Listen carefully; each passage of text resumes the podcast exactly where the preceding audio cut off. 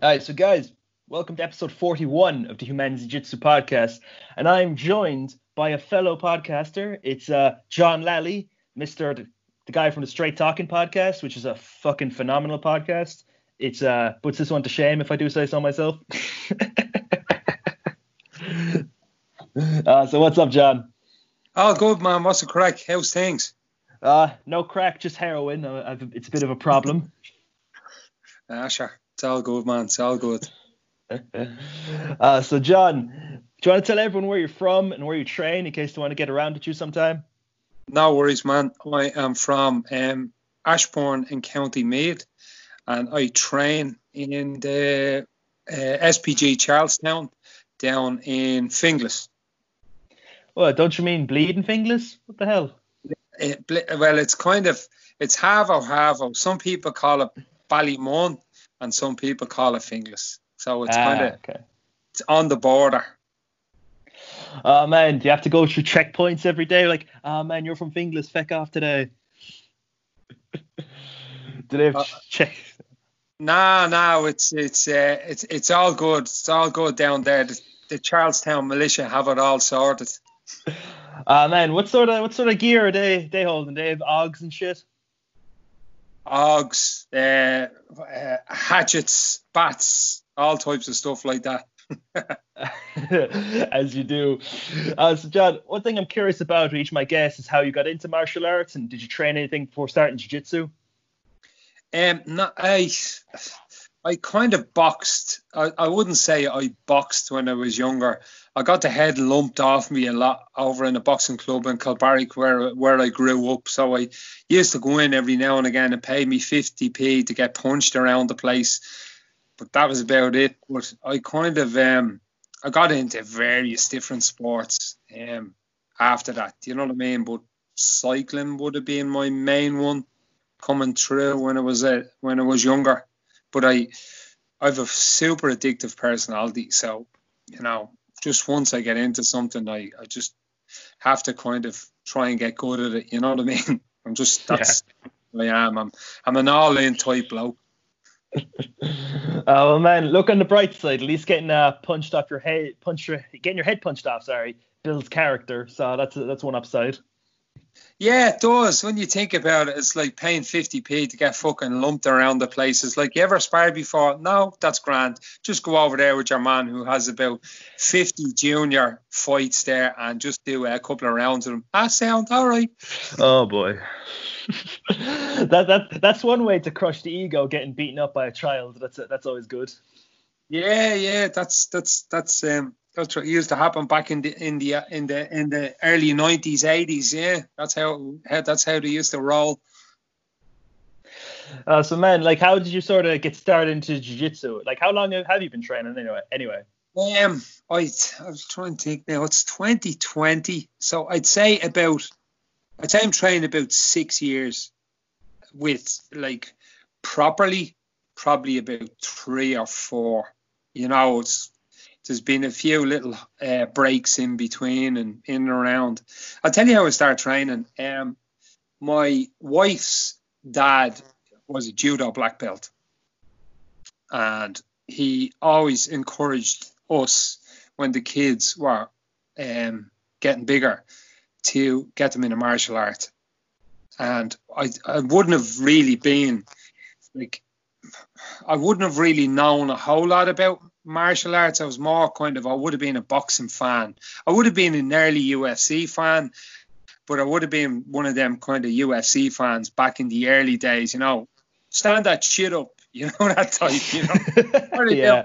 rolling around on the ground like queers. That's stand that shit up. But um, years ago, but but um, so Eddie, who who who is um Yvonne's dad was always like, they need to learn the martial arts. Like, all right. So Yvonne kind of, I was working away and she was the one looking into it. Do you know what I mean? Now, he he proposed that we get him into Brazilian Jiu Jitsu. And the reason being is he's had two knee replacements. His hips are fucked. Everything's fucked from people launching him across the room, you know, all grown up from judo. So he said, this Brazilian Jiu-Jitsu, it's a lot better on the joints and stuff like that for kids. So Yvonne looked into it and Yvonne got them into it. And uh, Max, first of all, was a local little club here in Ashbourne. And so every now and again I'd have to collect them. And I, I didn't really, I knew a, a bit about Royce Gracie and stuff, but I wouldn't have known a whole lot. Do you know what I mean? So that was maybe 2014, maybe 2014. And I remember going up collecting Max from the kids' classes. And when I was collecting them from the kids' classes, I'd see these fucking dudes rocking into the adults' classes, and some of them were older than me, you know. And I was kind of looking at them going, them old cunts are down it. It looks like a bit of crack, you know what I mean? So I kind of looked at it for a while, do you know what I mean? And then I just kind of Max used to be pricking around in the house and fucking strangling me and shit. And I just went up and another mate of mine, then um, John Matthews was up there as well. And um, I started just going up and in, in it was a club here in Ashbourne. It was called Checkmat under a guy called Diego Colomba. He was a Brazilian black belt and um, he's not in Ireland anymore. But he started up there, and that's where me and Max started off um, first. So that's how I got into Brazilian Jiu Jitsu in the gate. well, man, props to you for starting it. How how old were you when you started it? Um, I am 45 on Monday, so I would have been about 30. I'd say it's about 38, maybe. Yeah, about 38. Mm. Well, dude, you know, I seen this uh, I might butcher this phrase. Was like, man, you gotta fucking uh, respect the old guy in a young guy sports because they're, you know, there's a reason they're still there. Yeah, yeah. Now, like any guy that ever sticks it out, like, and you know the way, like, since then, Max, Max, that club was, it kind of, it went through a few bits and pieces. Like it, it was the guy wasn't turning up and stuff, and so I kind of had to look for somewhere else a bit more solid for him. You know what I mean? But all the guys, you know the way there was such a huge turnover in Brazilian Jiu-Jitsu. Like if you think back when you started, um, the amount of people that like were with you, and now when you get graded the blue belt or whatever, they're no longer there. And I, I've kind of experienced that. But with that club, like nearly every kid and every adult, like if there was 30 people in it, nearly every fucking single one of them who started off a white belt are still fucking doing jiu-jitsu. God damn man, that's the highest retention rate. Yes, it's it's really high, like like a lot of them are like they started off as white belts and were, would have been putting in more time than me, you know what I mean? But they're purple belts and brown belts and like yeah, it's like John Matthews, the guy that that that um got me got me involved in it and Max involved in it. He's a purple belt now under under John Kavanagh as well. Do you know what I mean? So the, the, all the bodies that were doing it back then are still fucking training, like you know, which is which is unusual considering the dropout I see with other blokes that are brought to other clubs, or you see that started in different clubs and they just fucking vanish, you know. Mm. So that's a there must be something in the water in Ashbourne. All hard cunts.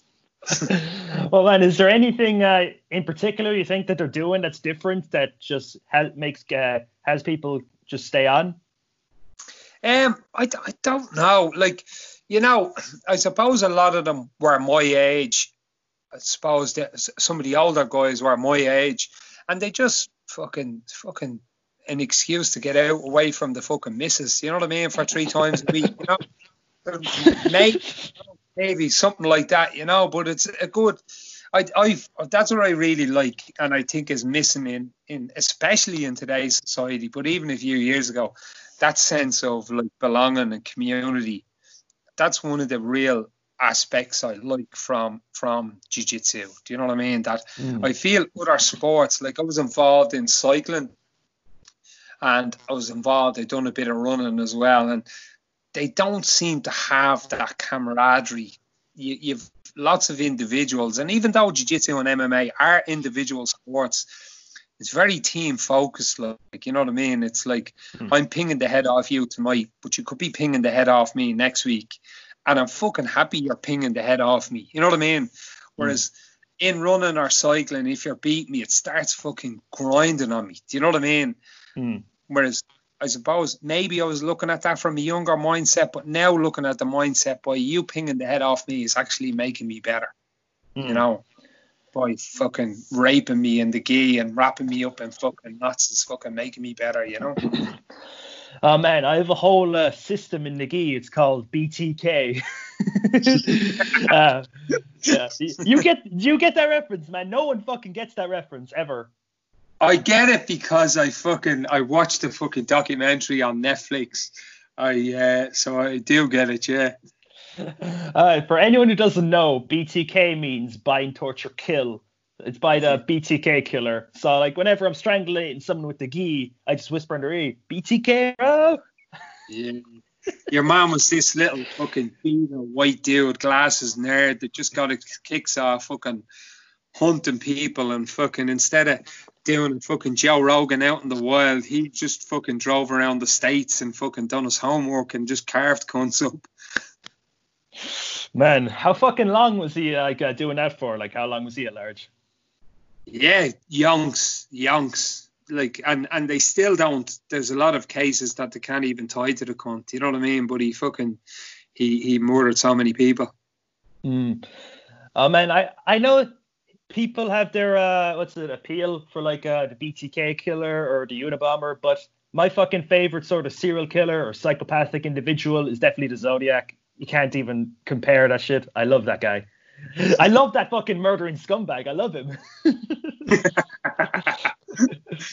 oh man, there was there's another like I, I read up a decent bit on him.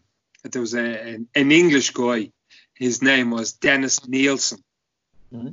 and then uh, he he was very similar to what was that guy, the gay guy from that fucking cannibalized loads of people in America. Was uh Ted Bundy? Ted Bundy or he was he was going around banging fucking chicks. Now was the gay bloke. What was his name? He got killed in prison then. Blonde haired guy. Fuck it. Jeffrey da- Jeffrey Dahmer. Jeffrey Dahmer. Jeffrey Dahmer. This yeah. guy Dennis Nilsen shared similar characteristics to Jeffrey Dahmer. Basically, used to fill people. To, he did a Bill Cosby on them. Would you like a drink? Oh yeah, sound. Oh and he boy. drugged them. And they'd wake up having these lucid dreams of going swimming and shit, but the cunt was trying to drown them in his bath. And if they kind of came to or put up in a struggle when they were fucking drugged out of it, he just saw them off their on their way the next day. Do you know what I mean? But he he used to hack them up and put them in the fridge and and uh, how he got caught was fucking they found all these fucking human bones blocking up the fucking the drains. He was fucking using acid and fucking flushing bits of them down the drains, you know. Ugh. Someone didn't watch Breaking Bad. That shit doesn't work. no, man, Dennis Nilsen was in the eighties. He was he was uh, old school. He hadn't got any. There was no Google. How do I dissolve bodies? there was no Google back then.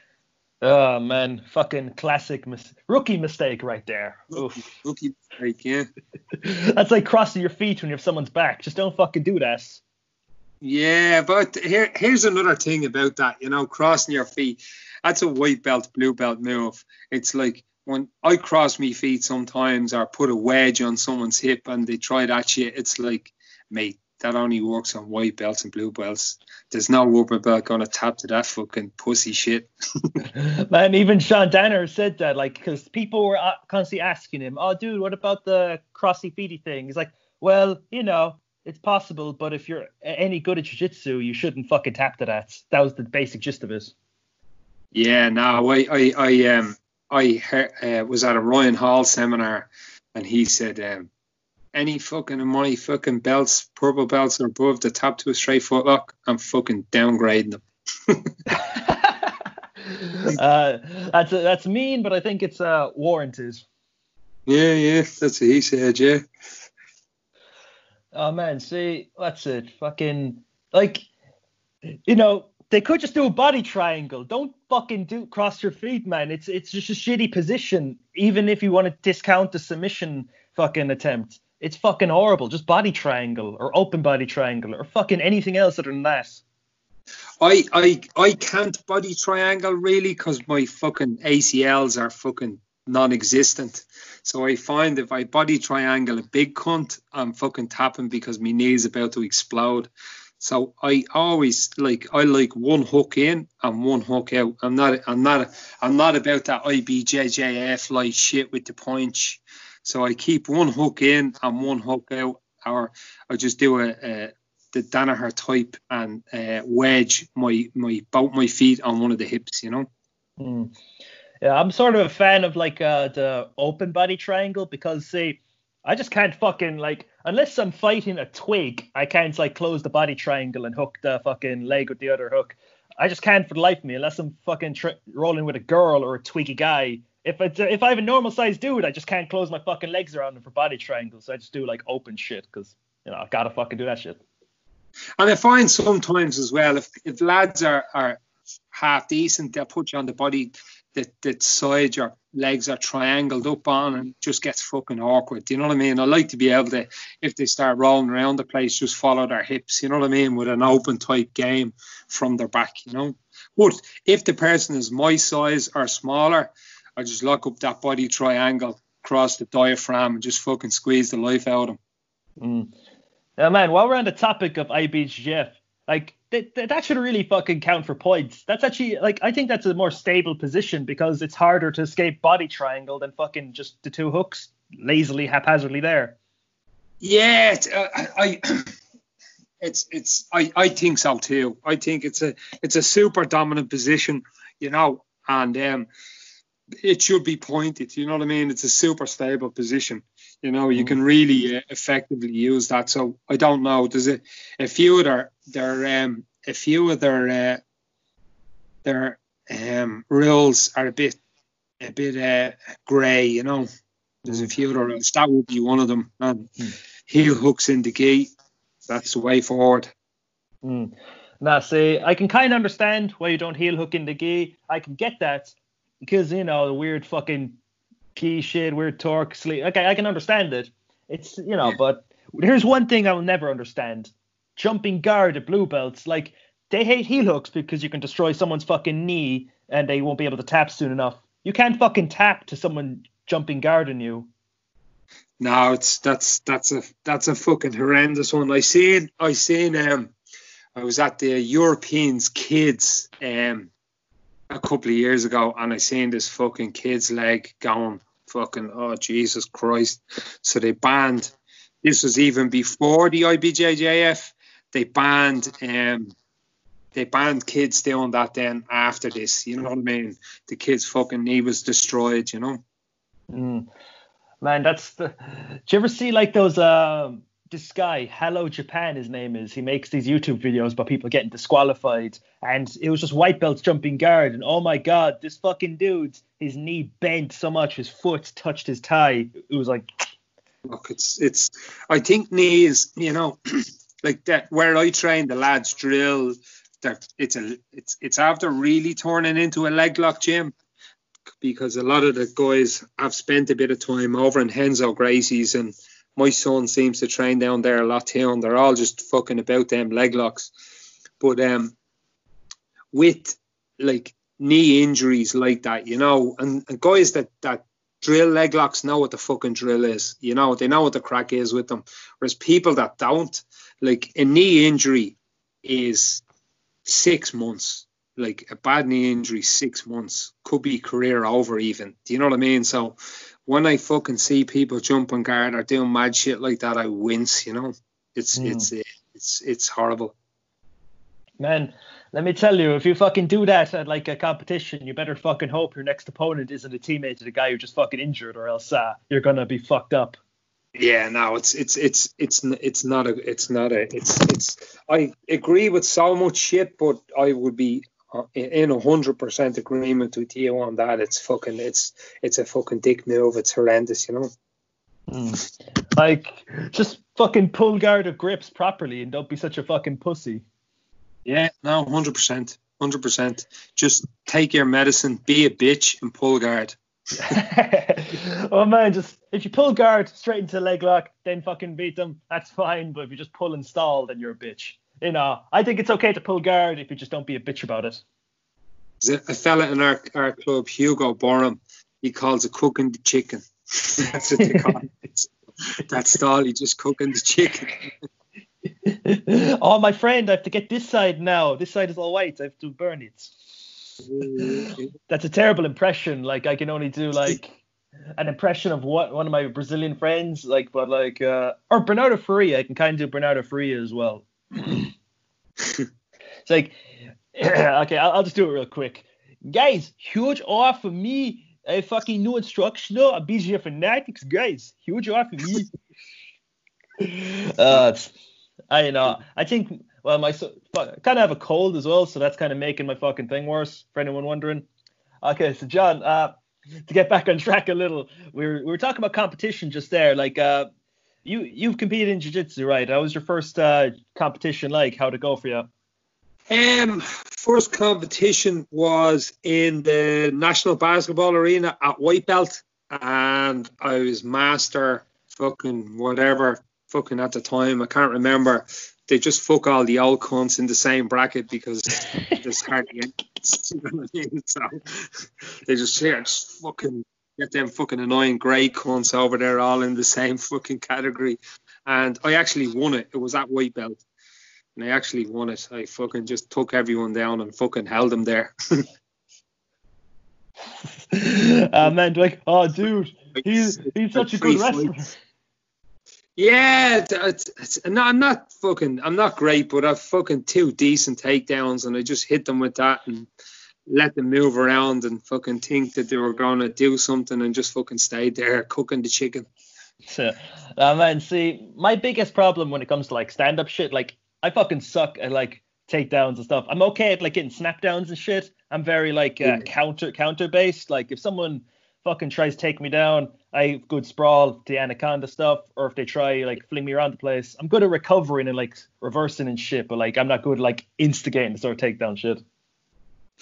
Yeah, it's, it's it's harder in the gi. No gi is way easier, but harder in the gi. You're introducing grips and stuff, and like I don't give a fuck how good of a wrestler you are. It's kind of you have loop chokes and you have all types of stuff. So it's a different gig but you get away with that murder at white belt or blue belt. But when guys start getting a bit better at purple belt, it's it's a it's a it's a game of poker. Mhm. I've never played poker. Actually, I did once, and man, the only fucking decent hand I had was at the start, and I fucking folded, and I felt like a retard. oh man. Oh, I, uh, I I've gambled a few times. I've won a lot of money in Vegas when Conor was fighting Mendes, and I, I have. I'm I'm the type of person I am. It's like risks and calculated risks, and I I I I bet like I wouldn't be one of these people that I like um I like blackjack. Well, I, my my dad we always used to play it in our house and and uh, 21s, but uh, I um I think I won about fucking won about a grand in Vegas the last time I was there. And every time I'm away somewhere like that, I hit a casino maybe for two to three hours. Two hours maybe on the holiday. That's it. Just once. Win a shitload of money and just fucking right lads, I'm off. that's it. oh man, see I don't gamble at all. Like one time, I like I, I won like a fiver off a fucking scratch card. I'm like, you know what? That's the luckiest I'm ever going to be in my life. So I'm just going to call it quits here. I'm never going to buy scratch cards or fucking gamble shit. I just don't like that shit because I don't know. I don't want to do that. I don't want to lose any money. I don't like poker would be too much, but 21s is simple. Like it's you have to get to the score of 21 or as close to it as you can. All these other card games even fucking scratch cards. What's it? Your man Eddie Hobbs calls a scratch card a stupid tax. It's like the chance of fucking winning or fucking. Whereas at 21, it's it's it's it's um you're playing the numbers. You know what I mean? Now, like sometimes I've walked away evens, but I always do for about two hours. I did the same, and I was over in Australia once before, and I went into um the casino down in the rocks there and fucking I think I won about fifteen hundred Australian dollars. I just you play the odds, but you have to kind of work out who's around you, what what way they play, you know. But it's mm. you're not you're not trying to get pairs or this or that. It's the score of 21. You know what I mean? Mm. But it's it's it's it's interesting. Oh man, it's a good thing that there's no Rain Man types that can fuck you up in 21, right? Ah, kind of you do get them too. They fucking some of them you, you, do get them too, but on the shitty little low ball tables I'd be at, they wouldn't be there. they they only go for the big shit. That's it. They're fucking all in on ten grand a hand and shit like that, you know. Yeah, that's where I draw the line. I'm like, motherfucker, I haven't even seen ten grand. Do you think I'm gonna waste it on a fucking twenty one table? Piss off. Yeah, I, I, I do a little thing like I'll, I'll have either dollars, about two hundred dollars, or a hundred euros, and I'm gone. Once this is gone, I'm gone. You know what I mean? And let it fucking go upwards, you know. Yeah, I get you. Man, John, what's your favorite submission just in general? Your favorite thing to catch in the gym or competition? Like you're just known for this one particular move. Like, man, watch out for John's fucking whatever it is. What's your favorite submission? Uh, rear naked choke across the eye socket. Ah, I see you're a connoisseur of the face faciness. That's it, man. That's it. yeah, that's that's my move. The big big uh, big gorilla hands clasping them, clasping them together across someone's face. Yeah, that would be my uh, go-to. uh, man, do you ever short choke right across the nose?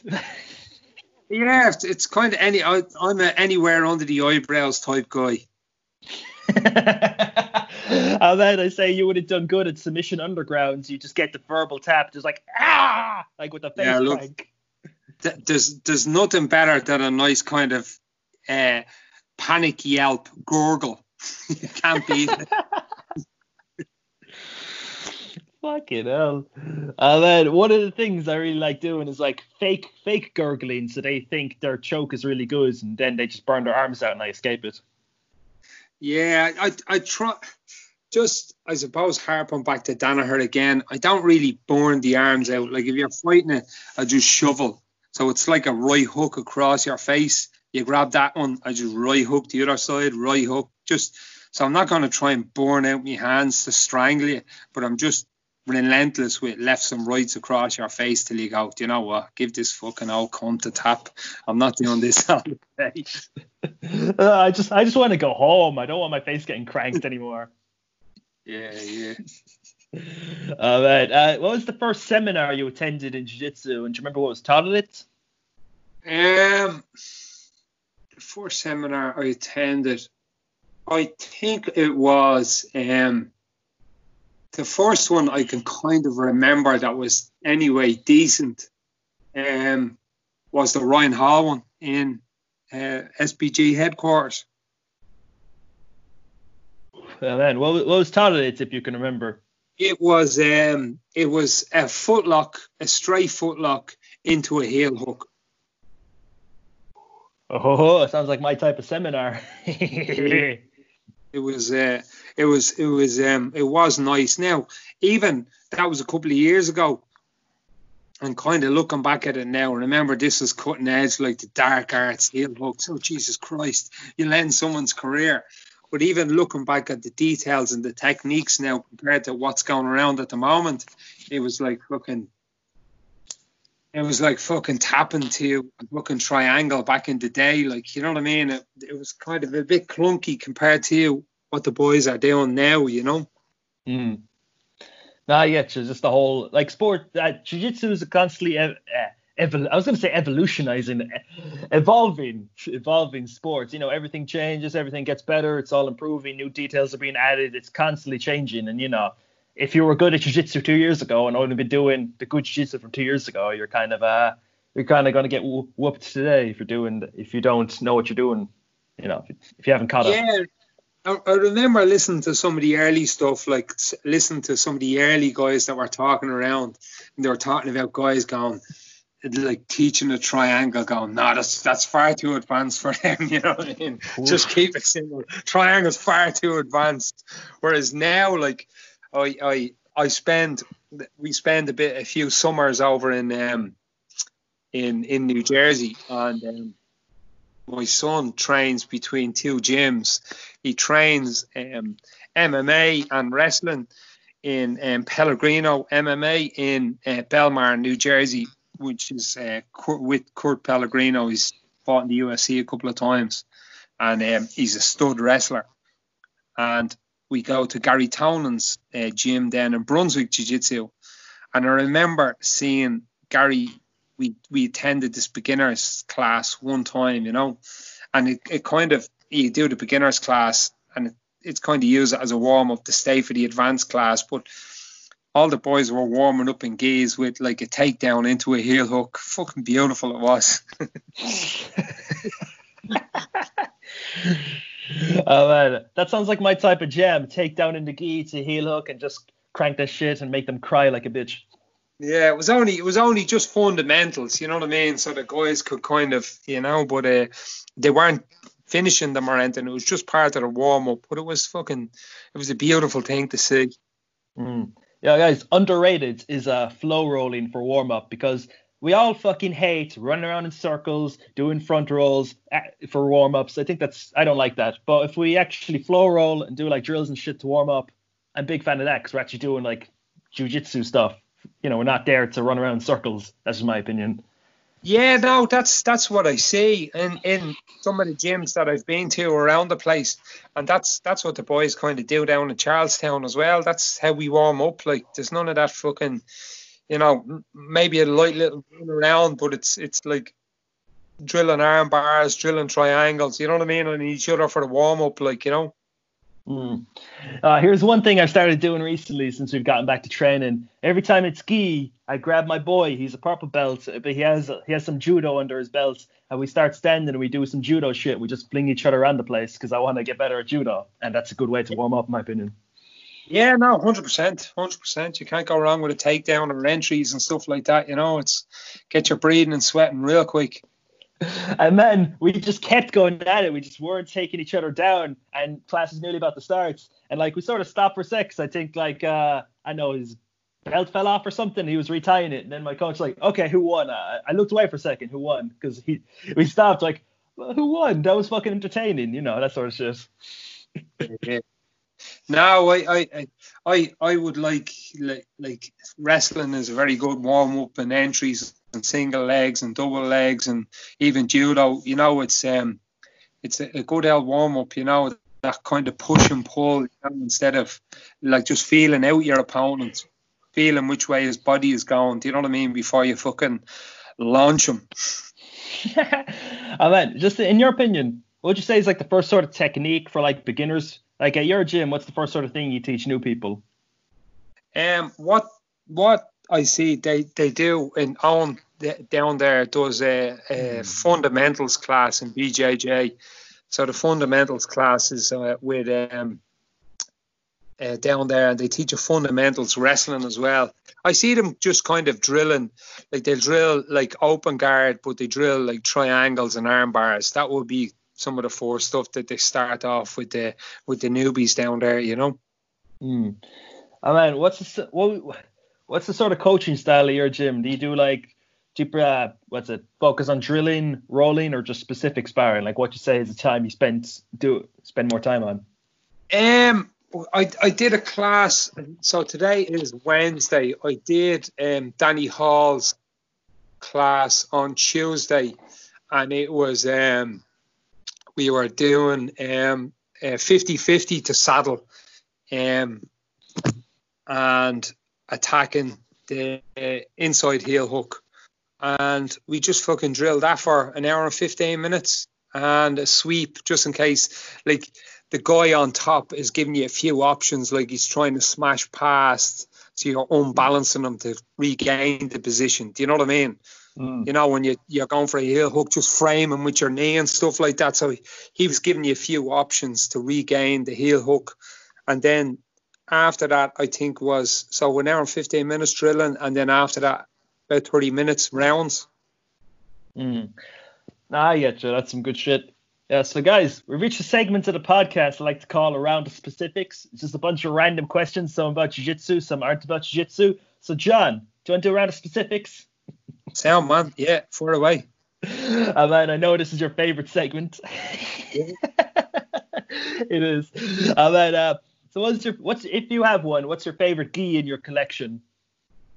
I have a Shoyoroll, um, gi, which I fucking. I, I think I was fucking around on the internet at four o'clock one morning, press purchase, and I was so fucking happy that they actually accepted my fucking money that I didn't even want it, but I just bought it. uh, what does what does this gi look like? Uh, like uh, what, what what's uh, special about it? It's a it's a it's a white one, and it's kind of little purple patches, round little Shoyoroll purple patches on the on the shoulders. It's, it's actually a nice gi, but it's it's heavy as fuck. That's the only thing. I think they're too heavy, you know. Mm. Yeah, I'm just I'm big into uh, into uh, tongue tied tatami. I love tatami. All my fucking gis are by them, all twenty something. Do, do you use the Stilo? The Estilo, I, sorry. Oh yeah, man. The fucking you, you wouldn't believe it. Like I the, the Estilo five is kind of better in my opinion. Like just the the sort of man, I'm I'm a big gi nut. Like the sort of Y vents and the accents on the thing, like the little little other colors that they use are just way better. Plus on the inside there's like illustrations and it says treat me with respect and wash me properly, all that shit. Just I like that attention to detail. Yeah, no, I, I I have a couple of tatami gis. I have um, the Shoyoroll. But do you know what my favourite gi of is? And it's my fucking lightest one too. Mm. You know, when you're like me and you're like on a Saturday night going, I shouldn't really be eating this because I'm fucking competing in two weeks, but fuck it. I'm just to wear a lighter gi. um, Pat Sheridan, uh, the sub only ones, the, they're called ice, the ice white ones they're the lightest. Like I have an Estilo and I've one of these. Um, both A2 and the fucking sub only one is fucking way lighter than the Estilo one.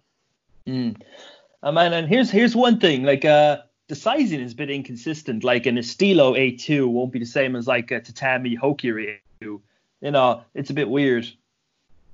Yeah, it's it's the sizing is funny. Like that Shoyoroll is it's an A2L, which is A2 long, whereas kind of some of the sub only ones I can be A3. Do you know what I mean? So the sizing is a bit um is a bit wonky on some of them, you know.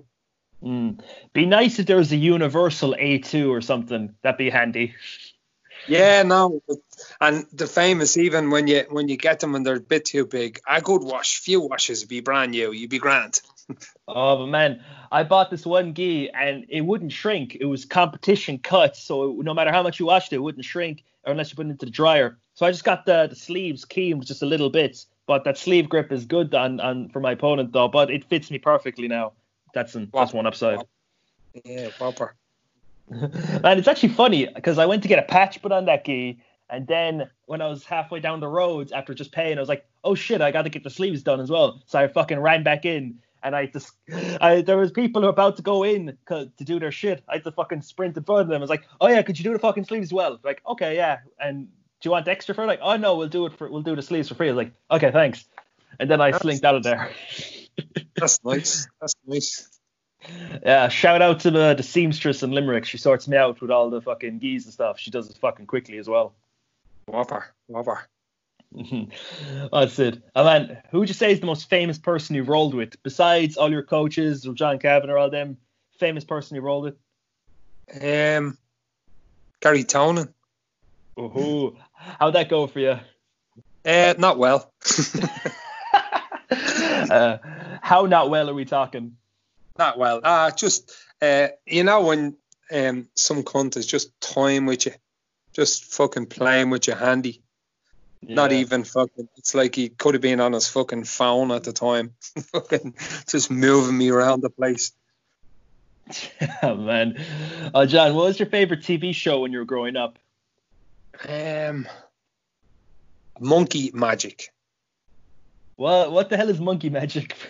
oh man, you see, if, if you are from the '80s, Monkey Magic was everyone was into Bruce Lee at the time, and it was about this fucking monkey that was just floating around China.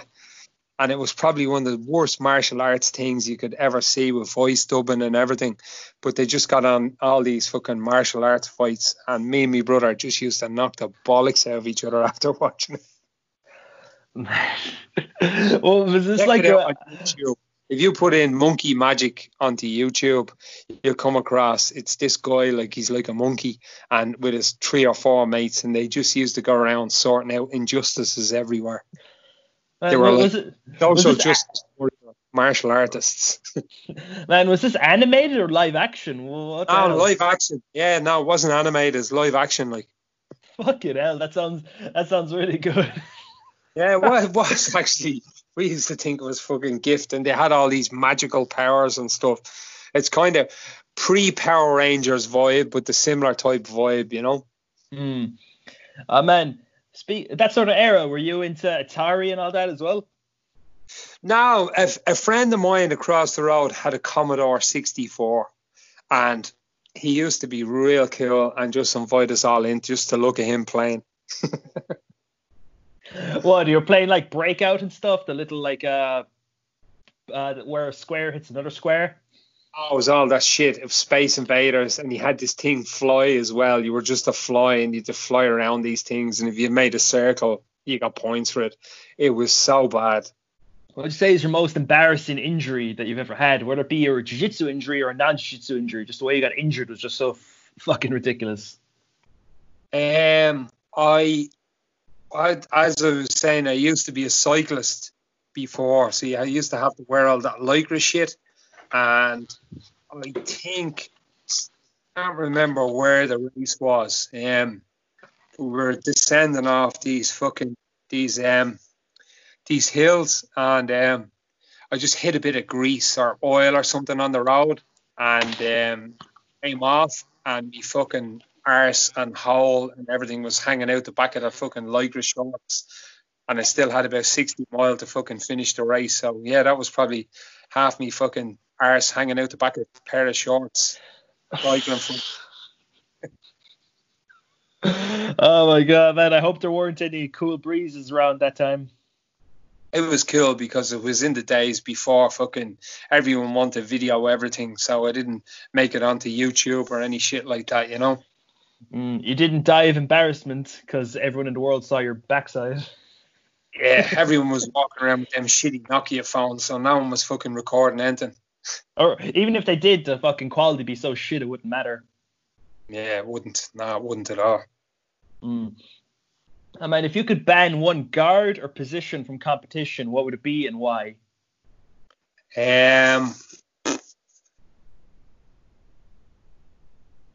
if I could ban one guard, um, close guard. Oh, you're not a fan of all the stallage? No, no, they should. I think if they want to fucking make jiu-jitsu more exciting, they fucking if you're in close guard for more than two or ten seconds, take two points from you. Mm. Uh, how about we be fair and make it 30 seconds? 30 seconds? Is that reasonable? Yeah, yeah, reasonable. yeah, Peter. Yeah, thirty seconds. Yeah, yeah. Like, even if you just want to open up, go to Spider Guard or something, and just go back to close. You know, but how about you? How about we have put a limit on that as well? You can open up, go to Spider. If you just open your close guard and then just close it again, you can do that like three times, and then Yeah, then you no, then you start losing points and getting penalties. there's there's no one like jiu-jitsu guys to work out the system. Do you know what I mean? It's kind of it was done in the Eddie Bravo rule set and it's done everywhere. So yeah, 30 seconds and you could probably break and open up and shit like that, you know. But I just think it would make it a bit more exciting, you know. Yeah, because that's one of the biggest problems people have when they're like watching jiu-jitsu matches. Like, man, this is fucking boring. Yeah, you're looking like I, I suppose I'm committing sacrilege here, but I was looking at the fucking worlds there, the last not obviously it wasn't on this year, the year before, and you're looking at the best guys in the world and they're winning by advantages and all. Now I know they're fucking top class and they're the best in our sport, but it's just like fuck me. That was like fucking Chinese water torture. Man, that's like fucking uh or or you'll see someone win, but they don't have any advantages or any fucking points, but the other guy has like 20 penalties. Yeah, it's it's um it's it, it can you know I still like it I still do like it but it's it's a tough watch even for someone that's into it like me you know Mm. Ah, you know, it's just the way of it because you know you have ten minute rounds of black belts plus you know you have a shitload of people. So I know they have to conserve their energy. So I know they don't want to go balls to the wall, but you know, a bit more action would be nice. And come here to me. There's probably cunts listening to this going, the fuck is a fucking shitbag outfit purple belt. Now you're 100% right. I am, but it's just my opinion. I just I find it some of it can be a bit fucking once they start stalling and stuff like that. Now on the other side of the coin, I've fucking been there and it's like I'm just holding this cunt down and running this fucking clock down because I'm bollocks. I mean, if you're up by so many points, you just want to keep it because then I fucking I I remember I got I was it was this my last white belt competition by the way. This is like a, a while ago. And man, I was up four I was up like 10-0 and then I passed and I got mount and I got the I got like a few points. It's like 14-0 now. I'm like there was a minute left. I'm like okay, I'm just gonna mush into him for the next fucking minutes. I just mushed into him. I was fucking holding on for dear life because man, 14-0. I'm like, yeah, uh, I'm not risking any bullshit now. So fuck that. I, I did the Pan Ams in New York in 2017, and I was absolutely fucking dissecting the geezer in my match. I was smashing him. I was up 6-0, and I I I, uh, I took him down and I'd mounted him and I was just passing, and whichever way he tried to roll, he was give, giving me his back. I just locked on instead of I just jumped on a head and arm, and instead of finishing the fucking head and arm, and instead of I just should have fucking stayed in mount and cooked the fucking chicken. Now the cunt comes back and he fucking he beats me, and I was fucking fuming. So I suppose that makes shit of what I just said there a minute ago about not fucking stalling enough. I should have just stalled. Uh, look, if, if it's last minute of the match and you have any conceivable advantage, I can c- kind of see the stallage. But if it's like halfway through and like I know you have like one point and one zero, I'm like, man, what the fuck? That's that's yeah. where I find issue. If it's a slim margin and it's like the match has only started, but if it's near the end of the match and you're fucking tired and you have like you're up by a few points, like okay, fuck it, you've already gotten more points. I think you deserve a breather for a minute. yeah, yeah, yeah, yeah. I know that that's just me. So man, what would you say is your favorite song to roll to in the gym if you have one? Um, what's my favorite song to roll to? we don't really they don't really play music down there. Not a whole lot. Um, but what would be my favorite song at the moment? Um, there's a song I like at the moment. Um, it's Bullet Watermark. It's called. So I probably like that at the moment. But we don't really play music down there. Um, they're all Danaher esque. So you're fucking no music and just listening to the coaching. No. Uh, dude, like I can understand that, but during during just free sparring, I think you should you should have music on, like you know, some good good shit. Like uh, personally, in my opinion, you know, it's a great song to roll to. Fucking Hurricane by Bob Dylan. You know, I think has a good beat and shit. Yeah, yeah. Now here's the other the other aspect of um, listening to music when you're training. You need to be. This is my Mickey Mouse opinion, and another few friends of mine share this opinion from different sports as well. So if I'm rolling with you and there's music blaring, I'm missing out on the fucking details of listening to your heart rate, listening to your breathing, listening to your panic as I'm fucking trying to drown you. I can't hear it over music. But when we're rolling with no music, I can hear everything and I can feel everything. Do you know what I mean? I you know it's just personal preference. I can see why people like we don't do music at our gym. I, you know, we just uh, never have. I know some other people do. I just personal preference. So let's see. But man, um, oh, it's just I can't remember fucking writing sometimes. Like if you could time travel to any historical period, where would you go and why? Um, if I could time travel to any, I would probably. I'd like to go back in time to Leonardo da Vinci and Michelangelo in Florence. That's mm. what I like that, that period. Oh man, you'd like to nick a flying machine real quick? Nick a flying machine and check out check out their works, what they were doing back then. And Man, smash up their pedophile rings. uh, They're man, all you, pedophiles. uh, I bet you no one's ever, fu- no one didn't, they don't write about that in the history books, motherfuckers. Yeah, you have to look, but it is there. There's a, a, a I spent a bit of time in Florence, and I was fucking. Um, I, I like me history and I like me me art, and um, I never really heard it in the history books till one of our tour guides was talking about it, and there was a reference then. Um, there was a reference that covered that in the time, and when Michelangelo was paid to go to uh, Rome and stuff, there was a, a, a name that described uh, the company of young boys that he kept, and it was called a Florencer. That's what they used to call them. Leonardo da Vinci was the same. Um, Michelangelo had a, a, a boyfriend that was 11 years of age when he was doing the Sistine Chapel.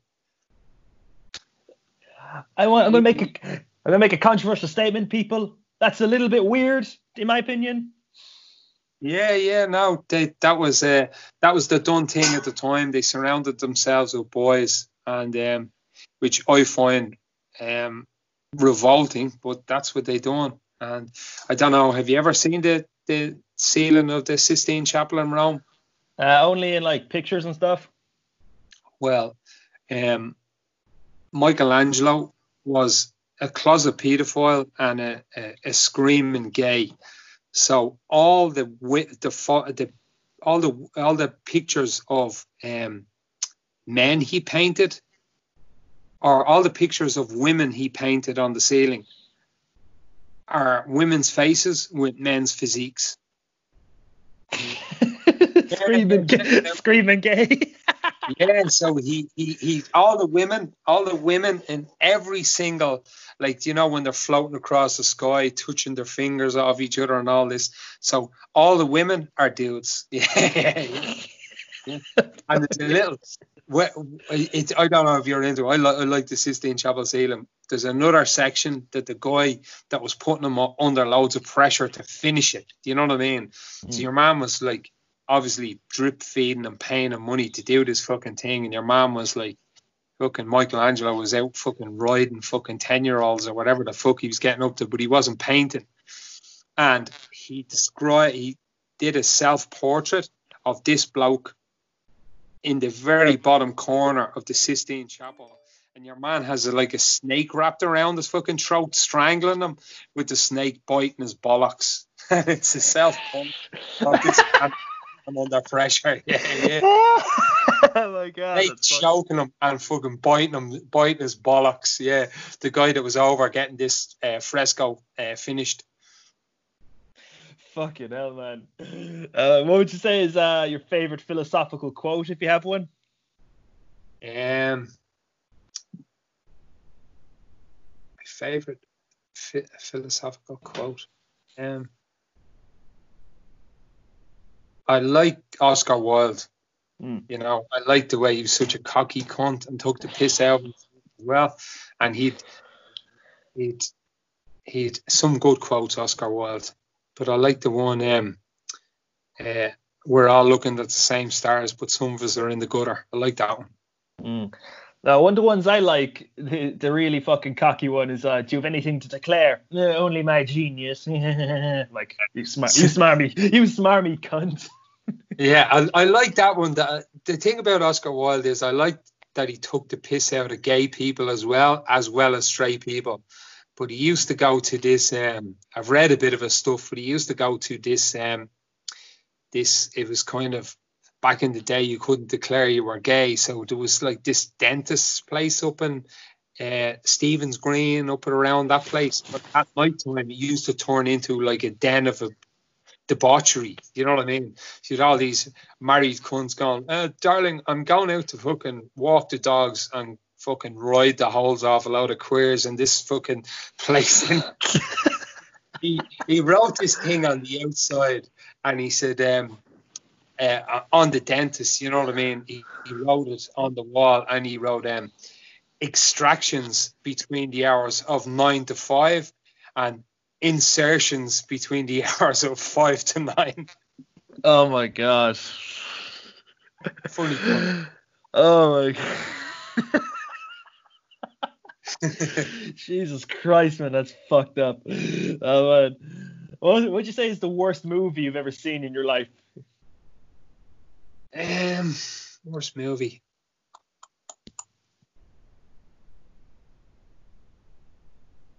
In America.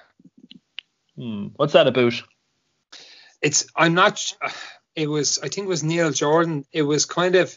I think your man is fucking dying of AIDS or dying of some fucking disease in it, but it leaves you like it's not even fucking sad at the end. You're just walking out going, my head is fucking fried after watching that, and I don't know what the fuck is after going on. So it was that. Hmm. Uh, man, we got a bit of a moral conundrum here if you're up for it. And uh, would you rather cure cancer or solve world hunger?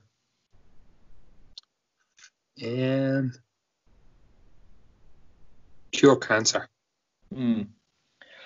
Oh, well, man, see, everyone gets so uh, um, uh, uh when that, that question comes up. Because, see, man, you know, it's they're both good causes. Just, you know, pick one and say, like, oh, man, the fucking hungry kids. Oh, my God. You know, they feel bad about these hypothetical hungry children. Yeah, no. With how much money has Western governments and fucking the whole world fucked it, starving kids, and they're still fucking starving. Mm. And I like- the same could be said about cancer as well. And many squillions and billions and trillions have been raised, and like cancer charities are going since the 1700s, hundreds, and it's still fucking here. Now you can look at it both ways. Mm. Like imagine, um, imagine for a second if cancer did get cured. Imagine how many people would be out of a job. They'd be like, "Oh fuck, I need a new career." yeah, no, hundred percent, hundred percent. Mm. You Guys, you got to look into it, man. It's a, it's all a big front. okay, uh, John, in your opinion, uh, do you think you could uh, pull off a handlebar mustache? No, Mm. no, it's No. um, I've I've fucking grey hair and it's it's too hard for me. It's too hard. I've tried a mustache before, and I kind of the way my mustache grows, I look like a fucking Hitler with alopecia. if Hitler, if, if that's the one way you make Hitler worse, give him alopecia.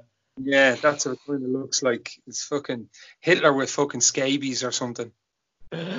Ah man, not no, not only is he a fucking lunatic, but man, his his skin is all weird too. So uh, you know. Uh.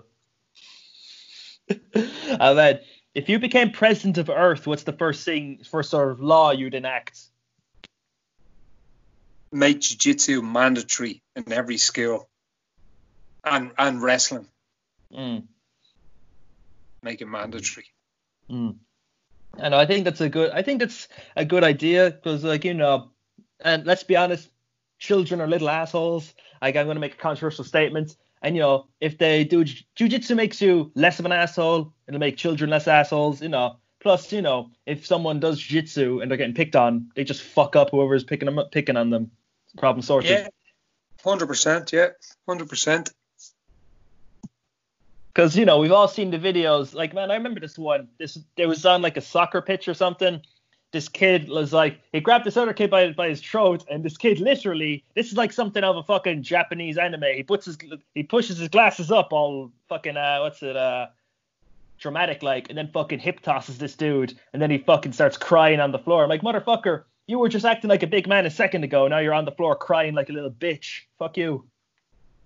Yeah, no, I, I, um, I, it's it's unusual to come across a street fight that's actually any good, but I came across one here a while ago. Um, somebody, it actually happened where I live, and the two of the lads must have done some type of kickboxing or boxing or whatever.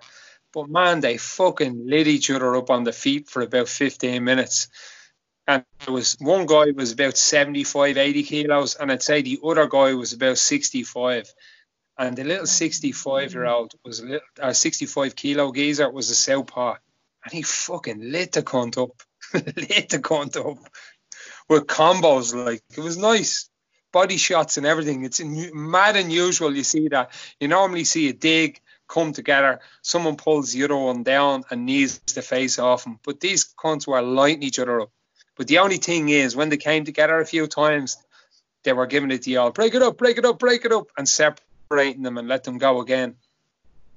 Yeah, like we we brought this up earlier, I think, but like people who like watch street fights like um, by the sidelines don't get involved unless someone's unconscious. You fuck off until they fucking resolve it themselves, whether it goes on the ground or it's fucking standing up. Mind your own fucking business and only only step in when someone's unconscious or something, or they say, "Oh, I give up, I give up," or something like that. Yeah, yeah, no, hundred percent, hundred percent. Some, I'm, I'm, I'm a, an, uh, in agreement with you there. Because, man, I don't want to say things were better when people could just get into fist fights on the street and resolve but I think it was a bit more civil. Like, bring back fisticuffs. People could just come to a mutual understanding that they're going to beat the shit out of each other for a few minutes, and that's it. There's no, like, head stomping. No one's fucking fucking orbitals sh- sh- sack, uh, sh- what's it shattered. They just punch the fucking head off each other or whatever until they feel like their point's been made, and then you know, like okay, we're done fighting for a bit. Goodbye. That's it you know. Yeah, just like sometimes, you know, it's always better to talk things out, but sometimes they can't, you know, and two fellas going at each other can fucking sort something out sometimes, you know what I mean? But I would be I would be like yourself, like I don't see like seeing loads of fucking scrouts piling in or all these fucking Egypts with video cameras now trying to fucking humiliate people. Do you know what I mean? Have mm. a good fucking knock, shake hands at the end of it, and fucking sort it out. Mm. I know people are just fucking cunts. That's just that's just the gist of it. Yeah, yeah, no, and there's a lot more of them around these days. But yeah, I do agree with you. Mm. Uh, would you say is your jiu-jitsu spirit animal if you have one? Um, a boa constrictor, just fucking eyebrows down, crush. Oh. None of this fucking fancy berimbolo shit. None of this fucking lapel guard, worm guard. I'm just gonna try and get to your back or mount you and just fucking squash the shit out. okay, uh, so John, we've reached the last question. Are you ready for the last question? Ooh. Yeah, man. Man, what would you say is the most important lesson you've learned in all your years of training jiu-jitsu? Um, tap often and tap early. Mm. Yeah, we've all been in a situation where, you know, you're like, ah, oh, it's grand, or oh, I don't want to tap to this fucking dude, he's an asshole. Then we have that pop, pop, pop, or you know, you kind of go to sleep and you're kind of going through the cosmos for a second before you come back to Earth. You're like, dude. you swear you did fucking psychedelics or something by not tapping to choke soon enough. Oh man, I, I got caught with one there about maybe a year ago, year and a half ago. I was in the gi, and I was just it was a really good round. You know what I mean? Um, it's a good. I think he's a purple belt now. Um, I think he's a purple belt. He's out of SBG headquarters. He's very good in the gi. Troy Carberry is his name, and um, I was looking at the fucking clock, the time I put in, and it was back and forth, back and forth. And the little cunt had me in a bow and arrow, but I was like, it's like 20 seconds to go for the round at the end. You know what I mean? And that, that fucking false security blanket my hand in. Do you know what I mean? And next of all, I'm just like, kind of, the next thought is, oh shit, I have to go to work now. And I fucking, I was like, what, what am I doing here? And I'm looking all around the place, and there's about four people gone around me going, you all right? just, you all right? I'm like, that's the, that, that's not my wife. Closest face. That's not. You all right, man? Lifting me legs up the air and shit. I was like, oh man, yeah. Uh, famous last words.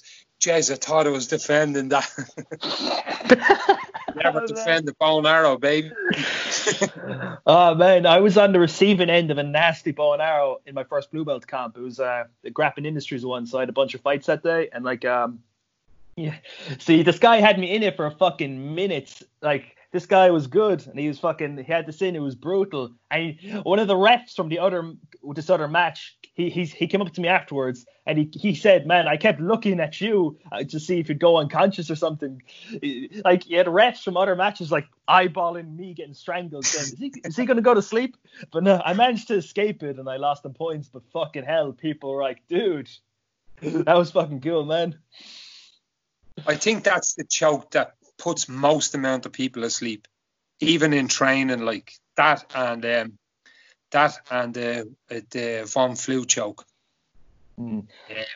People like I've seen people like coaches drilling the von Flue, you know, when the person on the bottom goes for the guillotine and they're just drilling it. And I've seen fucking training partners go out.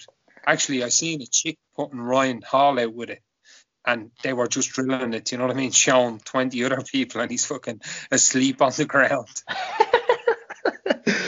uh, man, that, that's how you know it works. If it get if it gets ki- that's how you know it works. Man, I'll have to look into the Von Flue because man, it, it, was never something I considered, but I'm like, mm, maybe, you know, just. Now, it's, it's, I, I tell you, I use it a bit, and I'm not really great at putting people out with it, but you really make it uncomfortable, so they have to scramble like fuck and give you something else. Oh man, you know what really makes people fucking panic like they're fucking like the world's about to end. Fucking Peruvian neckties. I've never seen so like I done it last night to this fucking guy, this big fella, and man, I never seen him move faster or squirming and shit to get out of it in my entire life. Fucking hell, he was panicking. Yeah, no, I, I, I, I like the old chest over the mouth and nose. That's a good one. Or the little sneaky palm over the mouth and pinch the nostrils together just for a minute, just to make cunts flap a bit. That's ah, dude when you, when you get old like me, you have to try all the sneaky, nasty stuff. oh man, you know what I really don't like? I fucking this is like jerk jitsu. People trying to submit you with knee on belly. Like they just drive the knee on belly. Like they don't try anything else. I knew this one fucking dude. He was just driving the knee on belly into me for six minutes. I was literally putting my arm up. I'm like, dude, fucking armbar me. Like, cause I fucking, I fucking, I was, I was handing him the armbar on a silver platter, cause you know at least I could try escape that. But man, his fucking knee on belly wasn't letting up for a second. But man, let me fucking tell you, this fucking dude, I escaped the knee on belly and I get into a leg lock, and there are like 10 seconds left on the fucking timer, and this is his bad leg. His foot, he has like a foot brace and it's bandaged up. I'm like, dude, you, you've, you fucking done that shit to me for six minutes. I don't fucking care. I ripped his yeah. fucking leg lock I don't know how he lasted that for 10 seconds on his bad foot, but I'm fucking glad I did it. I do it again. yeah, no, I, I, uh, I, I, I'd agree with you there. If someone's doing that, I did, did. Have you ever heard of t- Tom King? Yeah. Tom King is a black belt. He lives in Ashbourne here, but his team is Team KF and Swords. Mm. And actually, I, I was at a Tom uh, King seminar, and Tom is famous for his knee ride, but he does. It's a really good, um, like that. What Tom will do is similar to what your man done to you, and like till somebody goes, "Here's my arm," because I'm just. But he does this. Um, it's like a push and pull. So if he's his knee is knee on belly, he'll grab your collar, and he'll grab the or he'll put his hand inside your collar and grab then a fist, a handful of your other collar. And what he does is he push and pulls. So he turns his fist and like puts it into your throat as he's Ugh. pulling your left hand side with the knee on belly. And he calls it, he submits black belts with it. He calls it the fuck you choke. Because when people after it in competition, you go, fuck you. That's what he calls you should check out Tom King's famous "fuck you." Tom King, you need to get him on this. Tom King's a fucking. Man, imagine teaching that to the kids. Okay, children, today we're going to teach you the "fuck you" joke. It's it's a nice one. So what you do is you turn. So I'm knee on belly on on my left hand side. My knees in your stomach. I grab one side of your collar, and then the other side that my that lines up with my knee. I grab your collar and just make the fist and just put it straight into your Adam's apple as I'm pulling the other side. So it's like a push and pull. It's mm. fucking mm. horrendous. Uh, you know the sort of grips you're using? Is it like a similar configuration to like a baseball bat choke? Similar, similar, similar. Yeah. Okay. So it's oh, like right. a push pull. So I'm pu- I'm pulling with my left hand, and I've turned your collar over, and my right hand is it's. I'm not making a fist. I'm making a kind of. I'm folding my my fingers and just putting the pressure right down. My four fingers right across your Adam's apple and trying to put your Adam's apple floor. That's so mean. I, If you're, so hearing, John, if you're hear- if you're hearing gurgling, it's working. That's always a good sign. All right, so John, we've reached the end of the podcast. Guys, if you want to follow John, it's at John Lally75 on Instagram and also follow the Straight Talking Podcast. All the stuff be in the description anyway. I'll have his show linked so you can just check him out. I think he has a new episode coming out soon. So, John, do you have anything to say before we shoot off? Nice one, man. Uh, I'm loving your podcast. Congratulations on number 41. And uh, keep up the good work. It's great, great listening to you, man. Hmm. Yeah, thanks a lot, John. And guys, if you're finding value from the podcast, you want to help us uh, get better equipment by supporting us, you can click the link in the show notes to support us on Patreon. Thanks a lot, guys. Oos.